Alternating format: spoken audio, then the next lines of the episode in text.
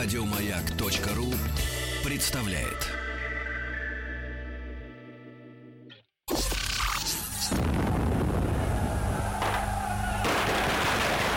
Граждане министры Временного правительства, именем Военно-революционного комитета объявляем ваше Временное правительство арестованным. Совершается пролетарская революция нашего экономики. Именем революции.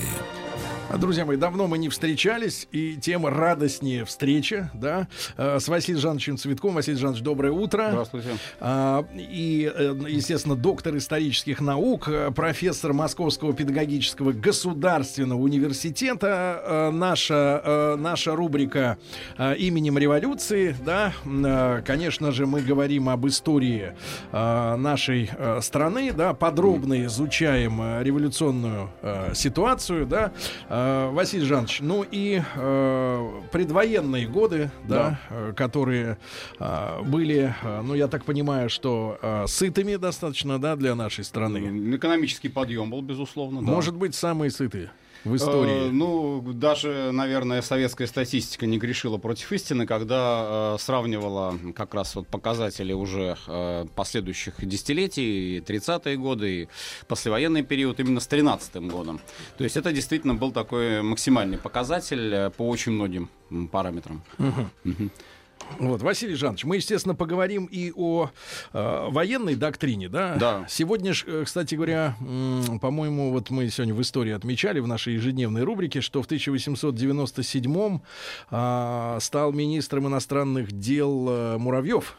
Да, там, который позднее выносил на первую Гаагскую конференцию мирную вопрос о разоружении. Да, это было очень актуально на тот момент, но, собственно, все-таки это, наверное, не столько инициатива МИДа, сколько инициатива самого государя, потому что он сам был уверен, был убежден в том, что новый век, он, безусловно, связан с ростом вооружений, начинается гонка вооружений, но к чему это все приведет?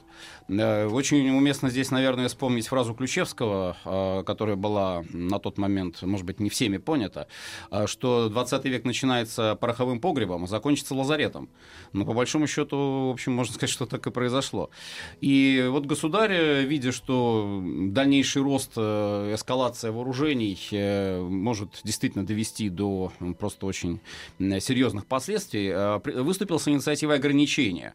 Не разоружения полного, как иногда считают, а просто ограничение вот этих новых видов вооружения, запрещение некоторых видов, таких как, например, отравляющие вещества, газы. Вот, и это была инициатива Гааги. Да, вот, собственно, с тех пор и идет вот эта вот история гаагских судов. Что сказали партнеры, говоря сегодняшним языком? А партнеры, к сожалению, ничего другого не увидели здесь, как проявление слабости России. Ну, как бы был такой подход, что раз выступает Россия с мирными инициативами, то значит просто уже не в состоянии участвовать, да, в этой гонке вооружений. Слабо ей, выражаясь современным языком. И внешне, конечно, это все проявилось в том, что были благие пожелания, да, хорошо, все, мы как бы учтем это обязательно. Но в реальности гонка вооружений продолжалась. Хотя в то же время вот нельзя не отметить, что благодаря вот гаагским решениям, гаагским конференциям были приняты как раз вот запреты на отравляющие вещества, собственно, правда, на жестокое обращение. Немцам-то не помешало. Немцам не помешало, а немцы Первую мировую они вообще рассматривали исключительно со своих позиций, и для них это была война, которая, конечно, ну, порывала все вот эти нормы международного права. Были еще приняты также решения о запрещении жестокого обращения с военнопленными. Это тоже очень важно, гаагское решение, но мы видим, что Первая мировая нам дает примеры очень жестокого обращения, причем с обеих сторон, и со стороны Антанты, и со стороны Германии, ее союзников.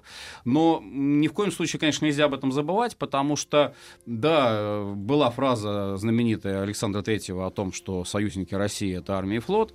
Безусловно, кому действовал... только, кстати говоря, докладчики не приписывают эту фразу. Ну, тем не менее. Было понятно, что хочешь мира — готовься к войне. И, тем не менее, все-таки вот были попытки остановить эту эскалацию вооружений. Да. А в чем вот корни, Василий Жанович, немецкого милитаризма? Ну, вот слово очень советское, очень такое из газеты «Правды», года так 78-го.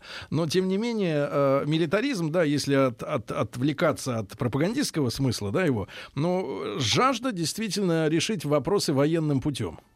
Ну, наверное, уместно здесь вспомнить вообще даже 19 век. Потому что, когда начинается возрождение, вот, как сами немцы считали вот 100 лет назад, начинается возрождение вот этого германского духа, начинается вот эта вот идея пангерманизма. После наполеонских войн. Это они к Священной Римской империи же, безусловно, так сказать, ну, тут апелляция была и к Священной Римской империи, и апелляции были вообще там в пору еще вот германских племен, великих германских племен, которые имеют арийские корни, которые являются истинными, подлинными наследниками Римской империи, не какие-то там французы. Тем вот, более итальяшки. Да, ну, вот именно. А именно арийцы, немцы. И для утверждения вот этого статуса срединной державы, державы центральной в Европе, многие немецкие политики, многие немецкие военные, действительно, наверное, вот именно в военной сфере эти настроения преобладали, были убеждены, что эскалация вооружений просто неизбежна. И если уж не полная, допустим, ликвидация той же самой Франции, то, во всяком случае, раздробление ее, той же Италии, той же, в общем-то, и балканских вот этих государств, славянских государств, потому что идея пангерманизма — это идея Дрангнахостен, это идея того, что славяне нация неполноценная, нужно ею управлять. То есть это все до Гитлера задумано? Да, это все до Гитлера было еще. То есть корни вот этого немецкого, прусского, даже его еще называли, милитаризма, они уходят далеко. Напомню, Пруссия, Калининград. Пруссия, ну, это ядро Германской империи. Причем, кстати, вот что тоже интересно, наверное, сами немцы, многие вот отмечали, что вот это пруссачество, прусское воздействие, прусское влияние, оно действительно негативно было для немецкой истории, потому что, если мы посмотрим, например, южные земли, там Гессен, Дармштадт, Баварию, там и другие. Там-то, да, там-то более умеренные были настроения, там не было вот этих вот мечтаний о мировом немецком духе, но Пруссия, она доминировала, она диктовала волю. То есть такая окраина волевая, да? Да, наверное, так. Приграничная, условно говоря. Ну и, конечно, Пруссия была, наверное, тем еще и боевым ядром, потому что, опять же, если мы посмотрим состав немецкой армии, периода франко-прусской войны, периода уже вот и Первой мировой, то просто считалось, что элита немецкая, немецкие офицеры, вот самые такие, наверное, выдающиеся, да, это Пруссия, это выходцы из Пруссии. Часто, кстати говоря, если вот, Василий Жанович, если в нынешний момент перенестись, да, сейчас вот пруссаки, они где? Ну, это... Ну, территориально, понятно, территориально нет, но вот они там сейчас, кстати говоря, вот в нынешней политической обстановке какую-то роль играют, вот потомки, и сохранился ли какой-то дух? Я думаю, конечно, это имеет значение. Хотя сейчас, вот если посмотреть на немецкую политику, я, конечно, не берусь здесь судить, но, безусловно, вот последствия Второй мировой войны, последствия вот этой демилитаризации, денацификации, которая проводилась после Второй мировой, они, конечно, сказываются. Но, с другой стороны, опять же... Тут ведь интересно, ведь ситуация-то, да, говорят многие, что в ГДР-то денацификации не было, да? Кстати, на это обращали внимание, потому что, когда Германия объединилась, вот как раз те земли Восточной Германии, которые уже вошли в единое государство, там многие отмечали вот рост таких тоже милитаристских настроений. Именно ГДРовцы. Но это, наверное, издержки определенные. Да, там, с одной стороны, были симпатии к социалистическому прошлому, но, с другой стороны, были вот эти вот настроения тоже. Вот это начало 90-х, как раз середина 90-х, вот в те годы. Хорошо. Василий Жанович, мы, понимая вот эти международные расклады, да, как мы оценивали, ну, наверное, данные нашего там Генштаба русского, да, они наверняка не под грифом же секретно. Мы когда рассчитывали, ориентировались, что начнется все-таки война? Или в официальных документах предполагалось, что война не начнется? Нет, тут вот как раз тоже очень важный момент. Надо отметить, что вообще стали составлять планы возможной войны еще при Александре III, по большому счету, после окончания русской Турецкой войны. И при Николае II они составлялись. И там вообще было таких вот крупных 4 проекта. Ну, они отличались, конечно, друг от друга. Там в основном шла речь о том, допустим, как далеко может русская армия отступить. Вот были различия такие. Или куда наносить приоритетный удар. Но непосредственно перед войной это 2 плана. Это план Г и план А. Ну, по названию, соответственно, государств-противников. Это Г, план Германия, Г против Германии, Австрия, план А против Австрии. По большому счету, война задействовала оба эти плана. Разница между ними до войны была в том, что кто будет приоритетным противником. Либо Австро-Венгрия, либо Германия. Когда разгадали план Шлиффена, стало понятно, что, скорее всего, все-таки Австро-Венгрия. И так оно и началось. По большому счету, вот 14-й год очень активно австро-венгерская армия начала наступательные действия. Но и немцы потом подключились тоже. Так что, вот я и говорю, здесь пришлось воевать и против тех, и против других. А вообще, конечно, наши генштабисты, вот тоже в этом их заслуга, они не рассматривали отдельно Австро-Венгрию и Германию. Это действительно было единое целое, это был единый вот такой вот кулак, противник. Да. И если был вопрос только в том, кто первый начнет и кто будет наносить приоритетный удар. Но то, что вступят обе страны против России, в этом сомнений не было. Вот люди задают вопрос, да, наши уважаемые слушатели, о том, что восстановился ли наш флот, да, после Цусимы и после революции 1905 года. Мы уже с вами говорили, да, в нашей рубрике «Именем революции» о том, что именно к 1917 году, грубо говоря, по всем технологическим, именно технологическим планам было полное перевооружение, да, и флота, и армии. Более того, ребят, если вы почитаете такие более серьезные исследования, там, что касается вооружения, это с ума сойти, но у нас в 2016 году, я так понимаю, Василий Жанович, вы меня поправьте, если я вдруг натолкнулся на вранье, но в 2016 году проходили испытания на фронте автоматы. Ну, с автоматами вообще интересная история. У нас были автоматы, да. И немцы, я так понимаю, докладывали, да, или на австро-венгерском фронте это было где-то, да, или на немецком, докладывали, что у русских появилось сумасшедшее новое оружие, да, да, да. Когда один человек, грубо говоря, заменяет роту. Ну да. Это вообще очень интересный тоже момент. Но вот если по флоту, конечно, очень сильный удар был нанесен русско-японской войной. То есть здесь не столько, может быть, даже вот можно было говорить о каких-то проблемах на сухопутье, там-то их можно было поправить, а вот флот в одночасье, конечно, не построишь. И то, что был потерян Тихоокеанский флот, а потом и, по сути, Балтийский, когда он пошел вот на помощь Тихий океану, Цусима, это было очень сильным ударом. А играл ли флот важную роль вот в Первой мировой? Конечно, конечно. Но, опять же, идеи наших противников. Идеи наших противников — это, в частности, запереть флот. Черноморский флот, Черное море, их должна была запереть Турция, поэтому немцы очень активно втягивали Османскую империю в войну. Османская империя, в принципе, там были политики военные, которые не хотели войны с Россией, но была и милитаристская группа, которая как раз вот требовала того, чтобы за спиной у них стояли немцы. Второе, это то, что хотели запереть Балтику. Запереть Балтику, опять же, предполагалось, что вот дальше Финского залива русский флот в этой Маркизовой луже, там, как ее еще называли, дальше не пойдет. И поэтому, конечно, нужен был очень сильный флот, нужны были современные корабли. И вот начиная с 1908 года, вот буквально 1907-1908 кончается вот этот революционный период, и начинается очень интенсивное освоение новых моделей кораблей боевых. Появляются уже вот в перспективе, в проекте, начинается строительство дредноутов наших российских. И подлодки. Подводные лодки, безусловно, тоже. Новые модели минных заградителей. И даже мы же отмечаем рождение, по-моему, в 2015 году официально, извините, если путаю, рождение морской авиации нашей. И да? Это тоже, да. Морской авиации. Лодка Григоровича. Вот да. Вот, друзья мои, с Василием Жановичем Цветковым, доктором исторических наук, профессором Московского педагогического государственного университета, мы сегодня продолжаем говорить о революции. Конечно, это не событие само по себе, это событие, которое подготовлено ходом истории. Вот как все развивалось перед началом Первой мировой, мы сегодня об этом говорим. Товарищи, рабочая крестьянская революция, о необходимости которой все время говорили большевики, совершилась! Ура!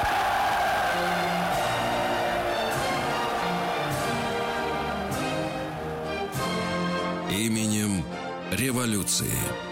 Друзья мои, итак, с Василием Жановичем Цветковым, доктором исторических наук, профессором Московского педагогического государственного университета, продолжаем мы цикл наших встреч в рамках проекта «Именем революции». Если не удается в прямом эфире послушать, это можно сделать на сайте radiomag.ru, в iTunes, в подкастах, как вам удобно.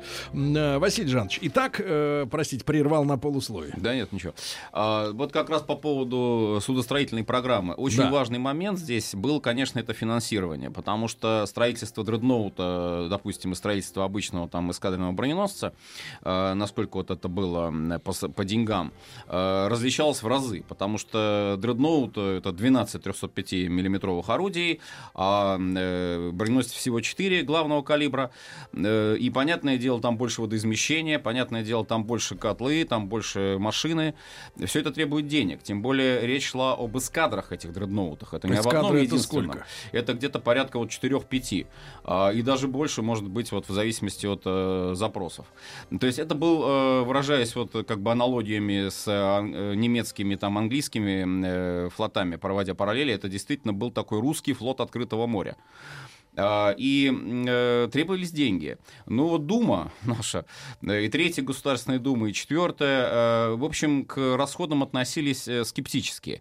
Почему? Там вот была достаточно влиятельная группа Гучкова, будущего как раз вот военного министра Временного правительства, и они выступали не столько против программы как таковой, сколько против того, что расходы военные ведомства и морское ведомство, они делают очень часто, ну, вот по принципу казна большая, и трать не жалей. А Дума считала, что вот сначала нужно наладить четкую систему контроля, наблюдения, чтобы не было там коррупции этой нашей, ни в коем случае на тот момент, а потом уже давать деньги, потом уже выделять вот эти средства. Но стоял вопрос о буквально каждом годе, и насколько было ясно... они продинамили?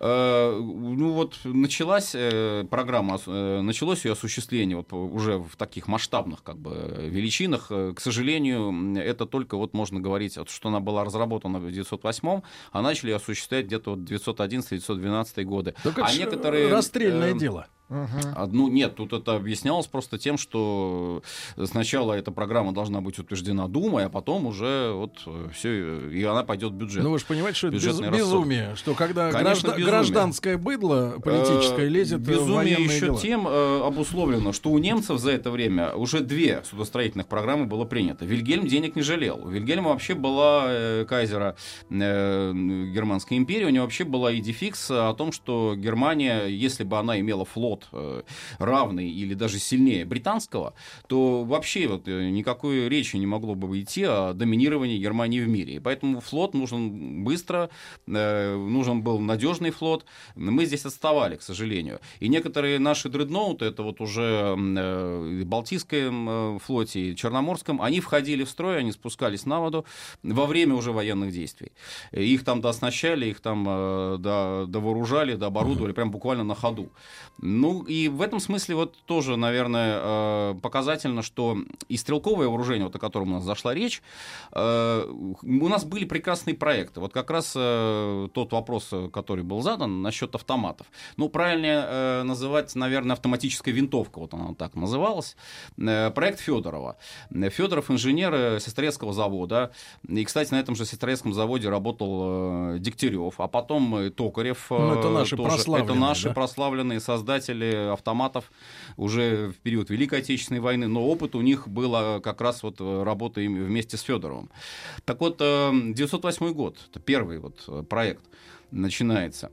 И, в общем-то, успешно проходят испытания. А что из себя представляла эта штука? На основе трехлинейки просто вот изменена форма затвора, изменена форма подачи как раз патронов, патронник.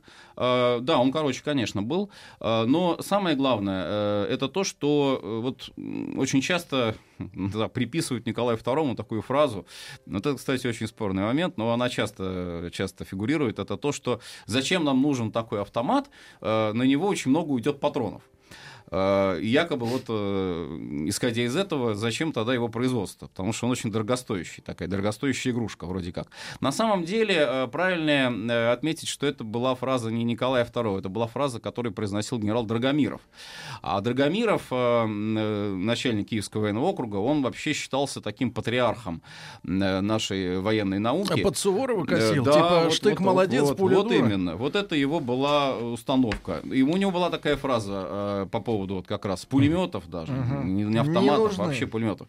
Очень интересная. Если бы вражеского солдата нужно было бы убить несколько раз, то тогда, наверное, это бы имело смысл. А как он собирался вот с цепями атакующих бороться? Вот да в том-то и дело, что, опять же, тактика, стрелковые цепи, они стали широко внедряться тоже во время войны. А вот вступают в войну армии и Антанты, и Тройственного союза, Четверного союза, правильно сказать, они вступают по большому счету с колоннами, с построением вот этим вот плотными шеренгами. Не, но в любом случае, вот идет на тебя масса людей. Да. Масса людей. Ну, а неужели не очевидна польза пулемета при борьбе с атакующими толпами? Ну, у Драгомирова было убеждение в том, что батальон солдат выгоднее. Да, нужно прицельно стрелять, просто не тратить зря пули. И, конечно, вот, как вы уже сказали, пуля дура, штык молодец. В земляночке. Он руководит. А сам землян. Нет, не совсем так. В Ландо едет по Косогору. Он считал, в частности, это вот, если почитать его работы, что это как раз суворовский принцип, что каждый солдат должен знать свой маневр, а вот если вводить автоматическое оружие, то это принижает роль солдата. То есть это не сводит его до обыкновенного вот, обслуживающего человека, обслуживающего свое вот этот пулемет. А суворовский принцип вроде бы как он как раз исходит из того, что вот, солдат должен быть более активным, и не бояться, не сидеть там где-то в окопе и стрелять из пулемета, потому что это унижает солдата, а вот идти вперед в атаку там, с криком «Ура!» и так далее. Так вот, говоря об автоматических винтовках, об автоматическом оружии, здесь уместно как раз тоже вот еще отметить, что автомат этот был не под наш классический патрон сделан, 7,62 мм, который использовался вот этот наш калибр русский, это и трехлинейка, это и пулемет, это и револьвер даже, револьверная пуля, но она, правда, другой формы. Вот. А это было 6,5 миллиметров, японский патрон. А мы же после русско-японской войны к Первой мировой с ними, наоборот, сдружились. На основе Синьхайской революции в Китае. Наверное, вот это был такой. А что произошло? Об этом, наверное, лучше все-таки поговорить, когда вот внешней политики будем касаться, потому что вообще вопрос о Китае на тот момент, он был острым, конечно, но не настолько, может быть, для европейских держав, а Россия, безусловно, считала, что все-таки она держава европейская, ее приоритеты в Европе. Это Сазонов, министр иностранных дел, так считал. Вот. И когда вот стали говорить об этих самых патронах, японцы просто предложили действительно очень большие партии своих 6,5-миллиметровых патронов. И вот в ходе уже Первой мировой войны было принято решение о серийном производстве автоматических винтовок Федорова. Но 15-й, 16-й, 17-й год буквально вот в пределах там нескольких сотен удалось их произвести. Хотя заказы фронта были на тысячи. И это, опять же, понятно почему. Потому что Первая мировая война дает нам очень убедительный, да даже еще и русско-японская, дает нам очень убедительный пример эффективности скорострельного огня, массового вот этого плотного огня. Первое использование пулеметов, вот, какое знал наша русская армия, это Тюринчен, русско-японская война. Всего-навсего 8 пулеметов было у нас. И эти 8 пулеметов, правда, японцы их уничтожили полностью потом, но они остановили продвижение японской пехоты. То есть настолько было это эффективно. Японцы наступали. Друзья, это маленькая ремарка. Там, опять же, связанная с нашими армейскими проектами. В этом году в июне будет очередной уже в окрестностях Новороссийска. Если честно, однажды удалось попасть в одну из частей, да, где на вооружении оставался, ну, не на вооружении, в музее, понятное дело, там, да, ну, именно пулемет «Максим». И мне довелось стрелять из этой штуки. Ребята, вот представьте, огромный полигон, И тут звук, с которым он стреляет. Я изо всех видов оружия стрелял. Но нынешнее оружие, видимо, все-таки заглушение выстрела так сделано, что они не производят страшного впечатления. Скорее, такие хлопки. Но единственное, что, наверное, автоматический гранатомет жутко стреляет. А вот все, что касается автоматов, пулеметов современных, это все достаточно так технологично. Я так скажу, для городских условий. Чтобы не раздражали. Чтобы стекла не выпадали. Но то, как стреляет Максим... Вот этот звук мертвенно-смертельный, железный, стальной, прямо по нервам, да, вот один, он бабахает так, страшно. Что у меня возникло чувство глубокого уважения к людям и к белым, и красным, да, кто ходил в атаке на пулеметы. Да. Потому что это физически страшен этот звук, он ужасный. И вторая маленькая ремарка, да, вот по поводу наших вооружений. Доводилось быть в Крыму, вот наш армейский проект был в осенью 2015 года. В Крыму. И мы посетили батареи наши, прибрежные, которые должны были простреливать как раз вот акваторию. И стволы пушек, которые там стояли, это такие огромные башни. Ну, представь себе башню танка, но увеличенную раз в 10, наверное. Да? Это огромное сооружение, которое немцы еще не могли взять никак во Вторую мировую, когда брали Крым, да, и забрасывали там зажигательными этими всеми, жгли там наших, да, с целой системой подземных коммуникаций, с дизель-генератором. Да, и все это было запланировано, как раз и строилось в период Первой мировой войны, и там путиловские пушки из Питера стоят, да, и все это настолько технологично, элегантно, то есть, например, в случае перебоев с электричеством можно было вручную наводить все это, и когда ты там находишься, и ты понимаешь, какая блестящая инженерная мысль сооружение, которое 100 лет. Насколько высока была инженерная мысль вот в Российской империи, да, вот и там строительство многих этих башен ведь было заморожено именно из-за того, что революция случилась. Ну, а не случайно же Ленин сам неоднократно говорил, что нам нужны старые инженеры. Вот без старых русских дореволюционных инженеров, неважно, в конце концов, каких они политических взглядов, мы не сможем возрождать нашу советскую промышленность. И, естественно, ну, даже тот же самый Крыжановский, автор плана Гуэллерона, он профессиональный инженер-электрик, помимо того, что он там член большевистской партии. Вот. А вообще, вот о пулемете тоже интересный, наверное, момент. Это вот не наше изобретение. Максим Виккерсовская, это Виккерс, фирма Виккерс. Ну и видя вот спрос с нашей стороны вот на это оружие, Виккерс навязал нам кабальные условия. То есть в течение 10 лет мы должны были платить в аренду буквально за каждый пулемет там, до 50 фунтов стерлингов. Поэтому встал вопрос о том, что мы должны наладить производство у себя.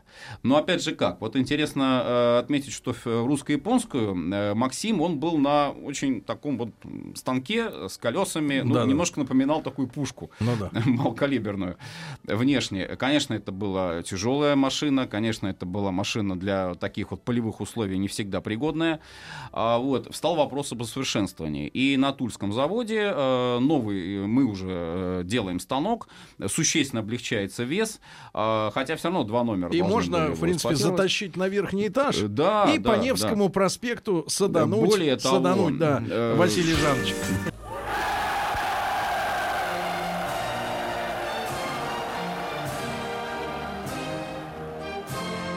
Именем революции. Друзья мои, Василий Жанович Цветков, доктор исторических наук, профессор Московского педагогического государственного университета, с нами сегодня вместе.